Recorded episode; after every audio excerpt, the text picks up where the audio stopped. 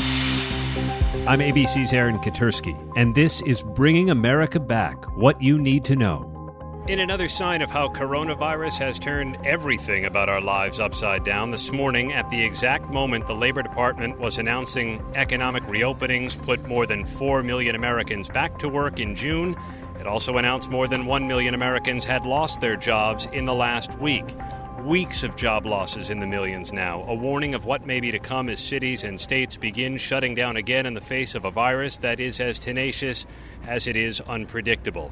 Caleb Silver joins us from Investopedia. Caleb, what do these numbers mean? Well, we're seeing the push and pull as the economy reopens, viruses spike, and then layoffs begin anew. So, unfortunately, it looks like a W shaped recovery. Hopefully, not a double dip recession, but we are seeing these ebbs and flows of the job market. Definitely, jobs were added in June, a lot, especially in the leisure and hospitality and restaurant industry. But we also continue to see first time unemployment claims stay stubbornly high, and continuing claims for unemployment also stay stubbornly high. Jobs are being added back, but not quickly enough, and a lot of folks who just got hired back are getting fired again. This report does not take into account the latest surge in more than half the country. Can we rely on this report? Is it meaningful then? There are some things to take away from it, but by and large, the, the way that the Bureau of Labor Statistics takes the survey, they take it in the middle of the month. They call state labor departments. They also call businesses to survey their hiring uh, and firing. And these state uh, labor departments have been backlogged with millions of claims. They don't get two, three million claims a month like they've been getting lately, so they don't really have an accurate count. It's hard to really get a good sense of it. That said, we can take some things away from it. We know that 12.4 million people flowed into the labor market in that survey time in the month of June. Meanwhile, 7.5 million flowed out, so they were laid off. We had a push, a push and pull then. We know where the sectors uh, of strength were, and that was in retail trade, uh, that was in leisure and hospitality, and in healthcare. But we also know the breakdown by race, and the breakdown by race paints a very uneven picture of the economic recovery. What does it tell us? Adult men, uh, the unemployment rate is 10.2%. That's all adult men. But for whites, it's 10%, uh, 10.1%. For blacks, it's 15.4%. Hispanics, 14.5%.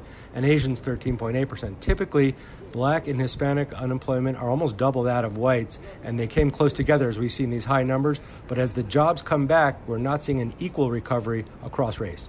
What's the prediction then going forward? Is the July report finally going to, to show some course correction? We will see because that's when we'll probably see a lot of more of those seasonal jobs being added. And that's in the retail area, that's in leisure and hospitality, assuming we don't have further lockdowns like we're seeing in Florida, like we're seeing in Texas and in California, and in New York, where we're not allowed to eat inside restaurants. Uh, so if we have more lockdowns because the virus spikes, we won't see jobs recover in those areas. And that's where most people are, are employed in the services sector. It's also the area where the, where the incomes are the lowest and that's why you see that discrepancy across race. Caleb Silver at Investopedia. More cities are now mandating masks as coronavirus cases continue to climb. Dayton, Ohio became the first big city in that state to do so today, and Columbus quickly followed suit. Dayton Mayor Nan Whaley joins us. Tell us what you're mandating and why. So, we passed a mask ordinance yesterday that will require a face covering on anyone in public spaces that are inside and anywhere outside where social distancing cannot be maintained. Why now? We're seeing a dramatic uptick in the number of cases in our community in Montgomery County and in Dayton, a fourfold increase. And we've learned so much about how much these masks can really not only help others, but help yourself in keeping you safe. And so, uh, as the data continues to come back, masks have become more and more uh, really one of the key tools we have in fighting COVID. I think you're the first city in, in the state to do this, right? First large city, yes. There's a resolution in Yellow Springs, Ohio, and uh, Bexley goes, a small a suburb outside of Columbus, goes in effect the same day as ours does. What's worried you as you've watched the numbers increase? We've seen the cases trend a little bit younger. Is that what you're seeing too there? Yes, so I think it, it's not just you know an elderly person's disease, uh, and also when younger people get it, they move around more. Uh, they're not as aware because you know, they are less likely to be fatal, but they are real spreaders then because that five or six days when they're asymptomatic before they have symptoms, they're moving around a lot, and then they do spread it to the older population, and that is what it, we've seen in other cities that have had enormous bumps on this disease. Not everyone's thrilled about this. Nobody wants to wear a mask. How are you going to convince no, I, people? I don't like wearing a mask, okay? But, you know, it's a way that we can keep our economy open. You know, masks are key to the economy.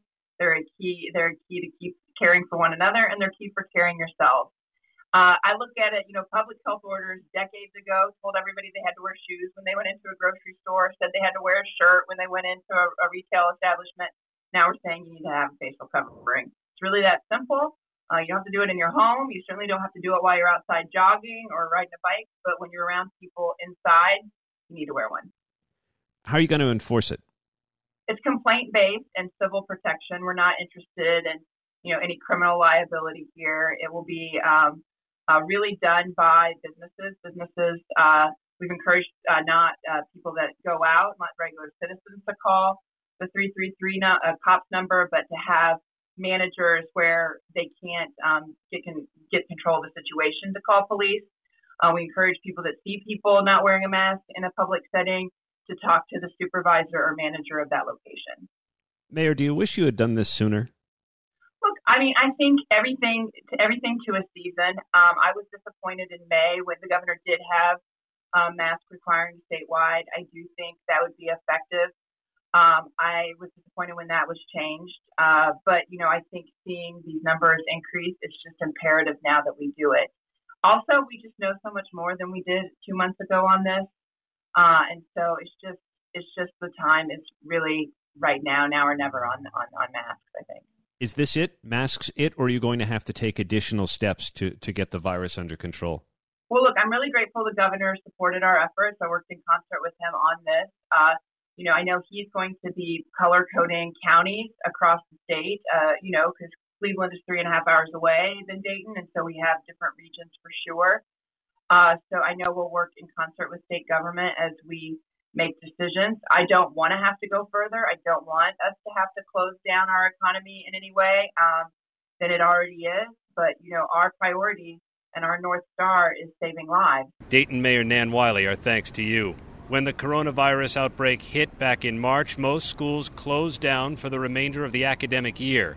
Now, as the reopening begins, there is a debate about what's going to be safe for schools in the fall. Someone facing that debate head on in her community is president of the Fairfax County Federation of Teachers, Tina Williams, and she spoke to my colleague TJ Holmes. Tina Williams, ma'am, thank you for being here. And how do we strike the balance? Everyone wants those kids and know the kids need to be together, need to be in a classroom. That's ideal. How do you balance that with the safety? How are you weighing it? Well, parents and school staff want a return to school as soon as possible and as safe as possible. We absolutely agree that learning takes place best when our children are in schools face to face for instruction. In Fairfax County, that is why our members have been asking for thorough guidelines that will keep all of our students and all of our staff safe. And this has not yet happened, but we are hopeful that it will. And we look forward to having a fully developed and detailed plan. My members have been sharing their lists of concerns and suggestions with the county from the start and we will continue to share those on a weekly basis. You said you don't have the guidelines just yet, so you're, you're waiting to kind of hear how things are supposed to work when you get back to school, and then you can have, I guess, more of an informed opinion. But you did ask your members, or at least 500 of them, their opinion and, and their feeling about getting back into the classroom. What were the results? Well, we found that 74% of those members who responded do not feel safe returning as of yet. And that is because we do not yet have a clearly defined plan that is detailed enough. And the truth is that schools should not open until we have those detailed guidelines. Our concerns are also that our students and their families have had a choice to have virtual or face to face instruction, and not all of our staff have been given that opportunity. All right. Well, Tina Williams, again, Fairfax uh, County Federation of Teachers president. Thank you for being here and good luck down the road. We, we want to get them all back in the class as safely as possible. Thanks so much. Thank you, TJ. Joining me now is ABC News Chief Medical Correspondent Dr. Jen Ashton. Um, it's important to note the holiday weekend because there's fear about crowds right. once again gathering. Um, but Texas now being called an epicenter That's for right. this. Um, but still you know, we're so focused on us, understandably. Yeah. What's going on with this thing around the rest of the world? That's a really important question, TJ, because when you hear these numbers, it, you have to interpret them with not a grain of salt, a chunk of salt, and we can't just focus on what's happening here. So let's take a global look. Uh, total cases right now. We are leading, unfortunately, number one in the world, followed by Brazil and then followed by Russia. And we have to remember these are confirmed cases, so estimates are there are many, many, many more that just haven't been confirmed. We're leading in cases. It seems weird to ask the question this way. Are we leading in deaths as well here in the U.S.? Unfortunately, we are. So when you look at the death count, again, and this is just uh, the confirmed deaths, we are number one, followed by Brazil, followed by the UK. Um, a lot goes into death count, TJ, because we've heard here in this country no reason to believe it's different in other parts of the world that a lot of people dying at home. They've never been officially diagnosed, and COVID is the leading cause. And how do we look on testing here? Well, first of all, before we go to testing, I want to just double back on that for a sec because you mentioned death rate. We also have to look at mortality rate. That is confusing to define, again, because it requires a lot of good tracking that may be different in different parts of the world. UK number one, about 14%.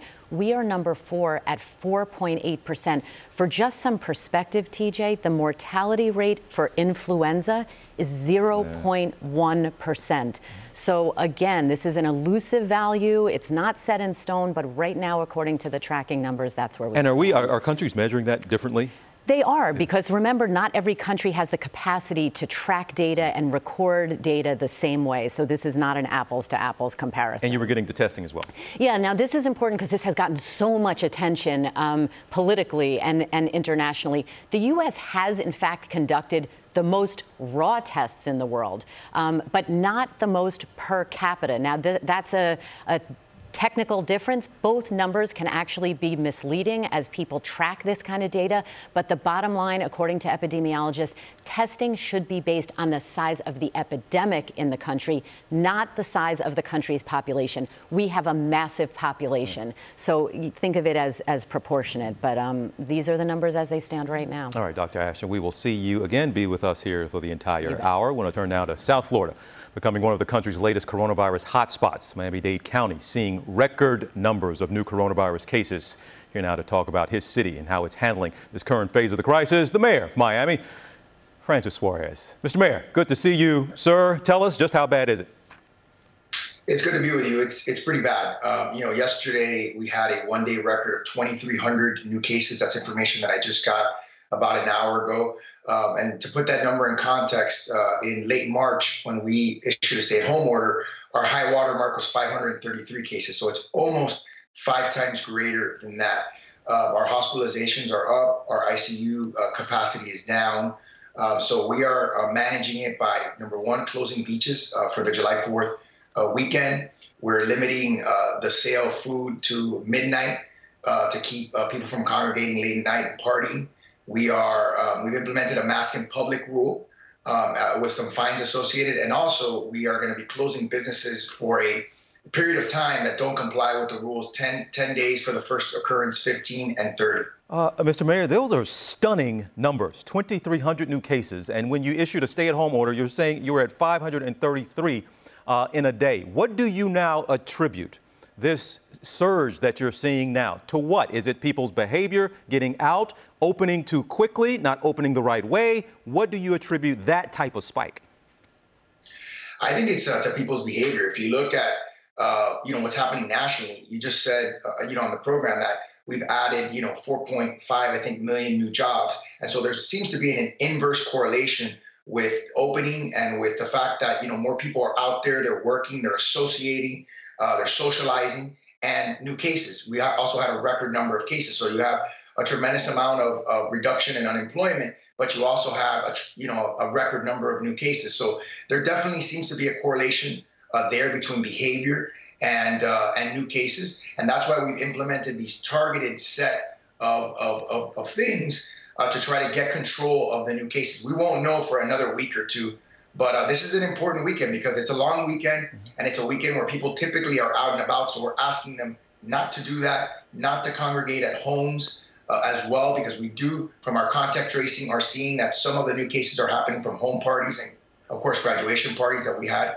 uh, this month. So We're asking people not to do that. Uh, what's your level of confidence that people are going to behave? Because this is a holiday weekend. People want to get out, they want to have a good time, and you're targeting, like you said, some uh, of these new measures at specifically at businesses, in particular restaurants and bars. Yes, the restaurant and bars might just have people come in, but also those people have some personal responsibility as well. What's your level of confidence that people are going to act right?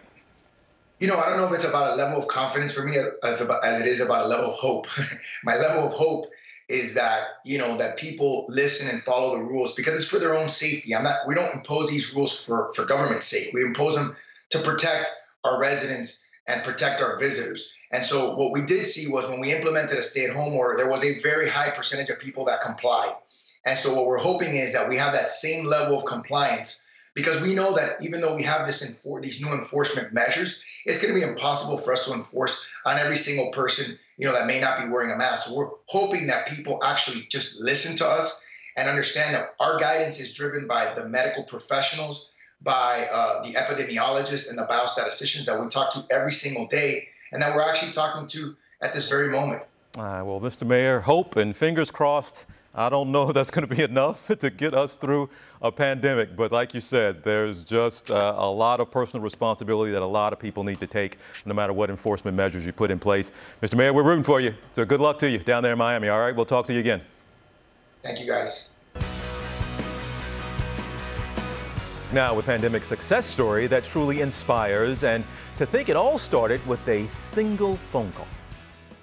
My name is Greg Daly. That's my main job. I deliver newspapers for the last 25 years in East Windsor, New Jersey. When it comes to volunteering, I volunteered as a soccer coach all my kids played soccer, so I did that for probably about eight years. Honestly, having the schedule I have, you know, getting up at four and working full time, there truly wasn't a, a, ton of time to volunteer. The pandemic, oddly enough, led to me having the time to do it. The entire thing started with a phone call. I received a phone call from one of my 800 customers. She called me and asked if I would throw the paper closer to the house. You know, a couple days later, I was standing in a grocery store and it just hit me to give her a call. I asked her if she wanted anything. She needed anything from the grocery store. She took me up on it. As I'm going through the store, she called me back and she asked if I wouldn't mind grabbing something for the neighbor across the street. And so I grabbed that as well. It kind of hit me and you know, these are two customers that live within 100 feet of each other. What about the other 798 people I deliver to? So I put out a note. I'm Greg Daly. I deliver your paper every morning. During these times, if anybody needs any help whatsoever, you know, getting any of the necessities that they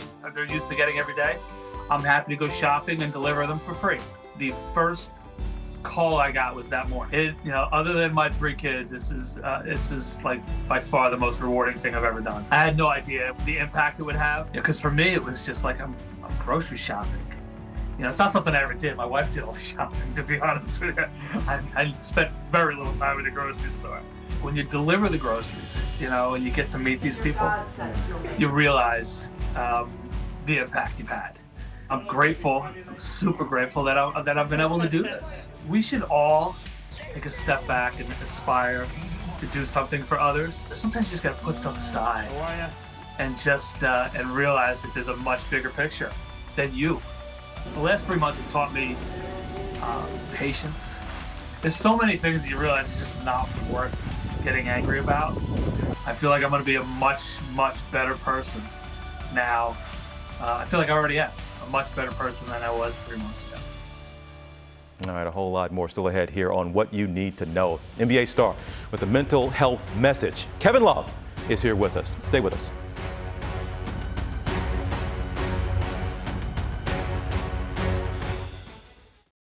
Hey, I'm Andy Mitchell, a New York Times bestselling author. And I'm Sabrina Kohlberg, a morning television producer. We're moms of toddlers and best friends of 20 years. And we both love to talk about being parents, yes, but also pop culture. So we're combining our two interests by talking to celebrities, writers, and fellow scholars of TV and movies. Cinema, really. About what we all can learn from the fictional moms we love to watch. From ABC Audio and Good Morning America, Pop Culture Moms is out now wherever you listen to podcasts. As in previous campaigns, it's the economy stupid. We'll be looking at that this morning. First, though, it's the news, stupid. It is the economy, stupid. It's not the economy, stupid. It's national security, stupid. It's the hair, stupid. In 1992, one of the best known pieces of presidential campaign wisdom was born. It's the economy, stupid. But was it actually the economy that won Bill Clinton that election?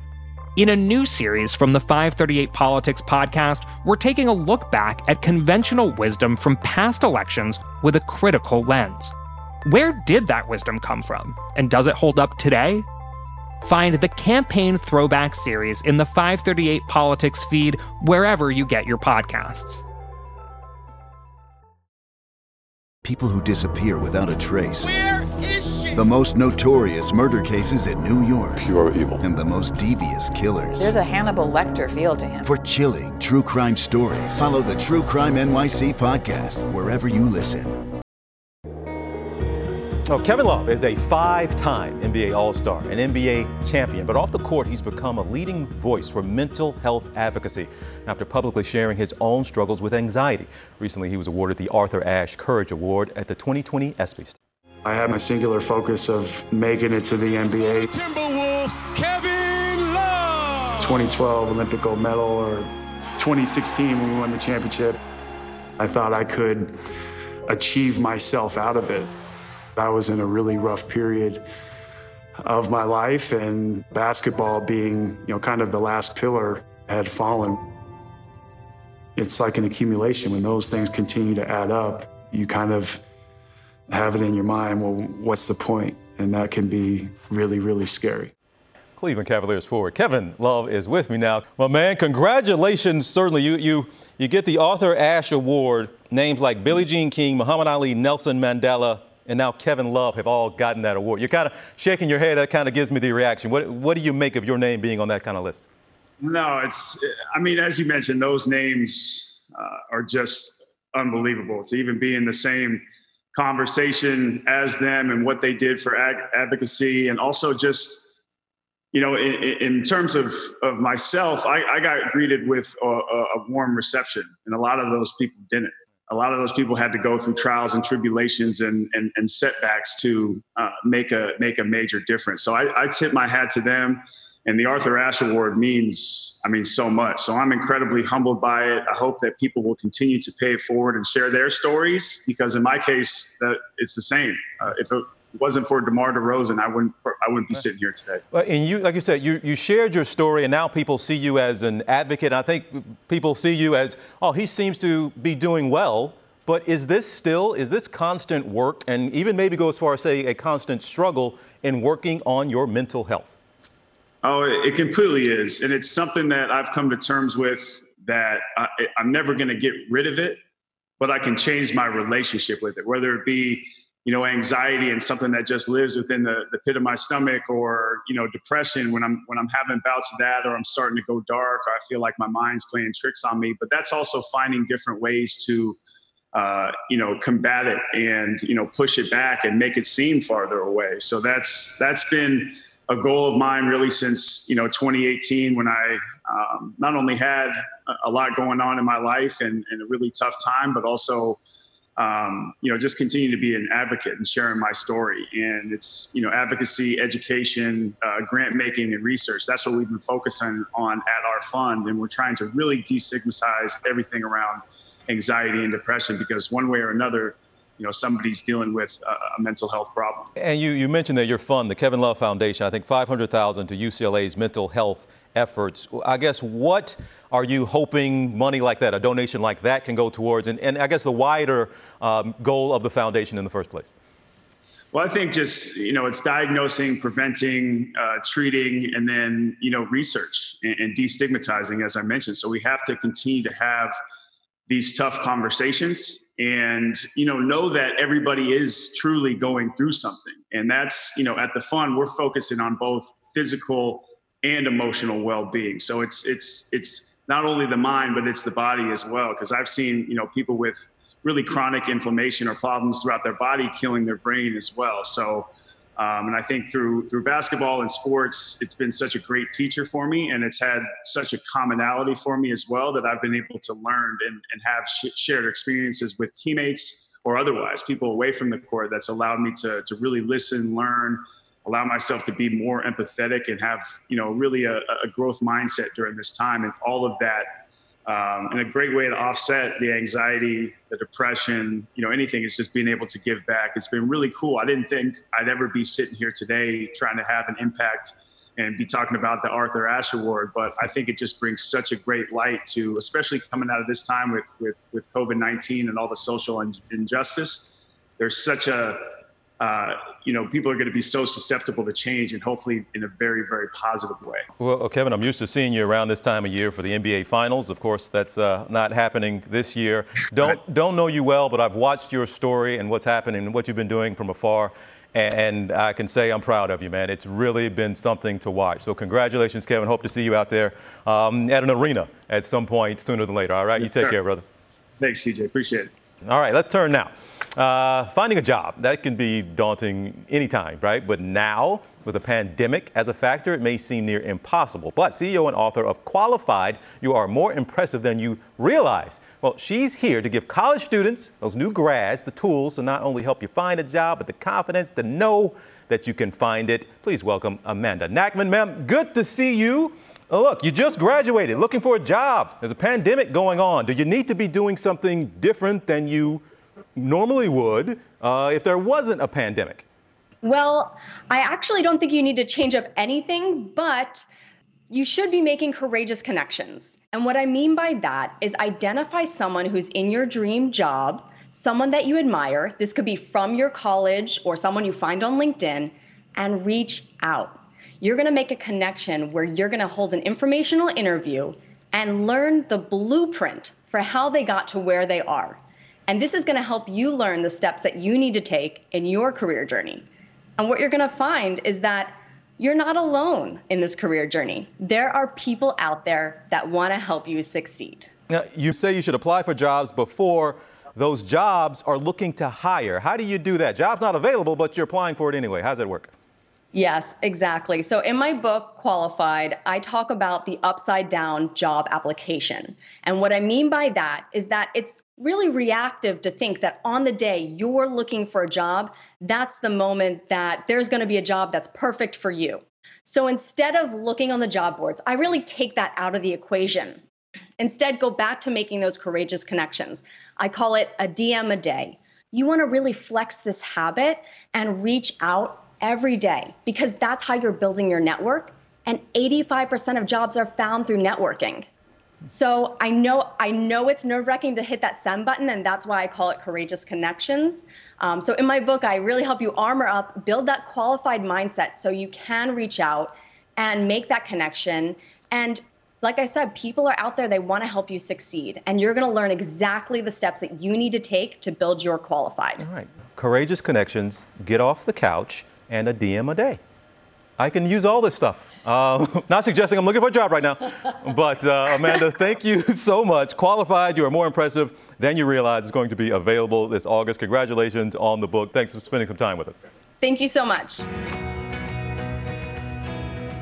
Well, nursing homes, of course, have been among the hardest hit by this pandemic. And for many seniors, the sting of loneliness can also be pretty bad as well. Bad as the fear of the virus. But the silver lining of this pandemic is that there's no shortage of people trying to lend a helping hand. And my next guest is doing just that through a nonprofit that she founded. Please welcome Hita Gupta.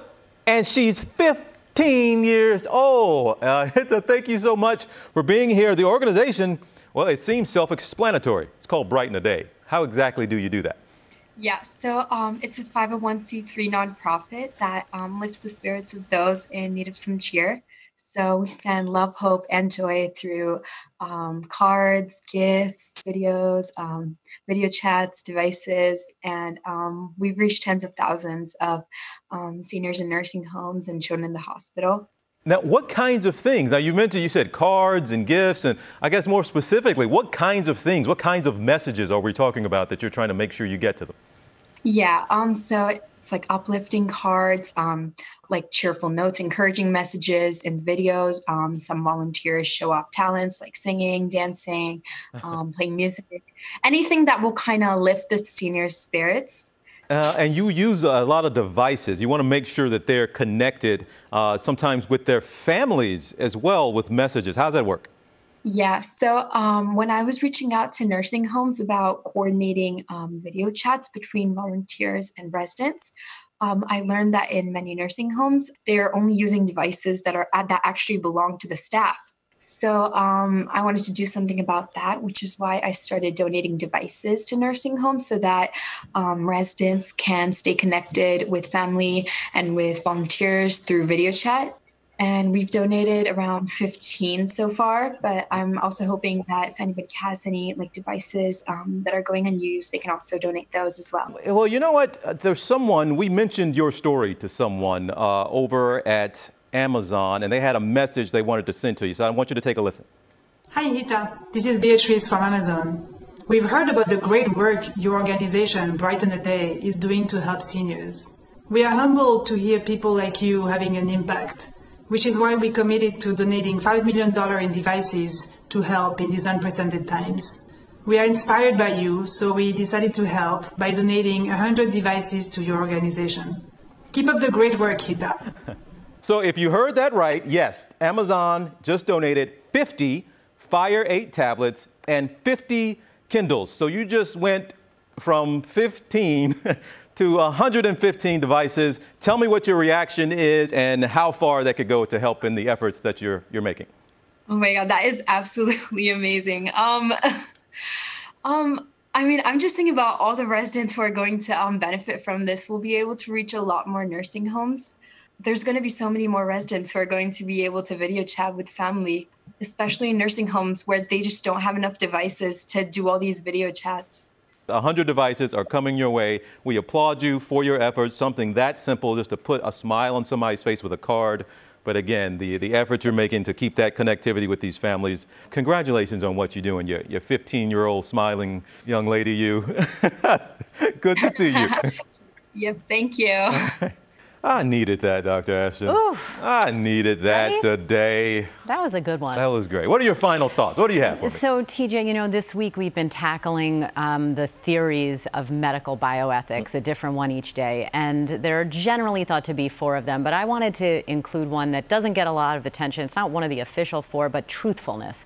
You know, when I was in medical school, my father, who's a cardiologist, said to me, if you want to be the best doctor you can be, you only need to do three things. You need to be kind, you need to work really hard, and you need to be honest. Mm-hmm. And I think right now, in our setting, which is unprecedented, this public health crisis, this global pandemic, truthfulness is really, really important.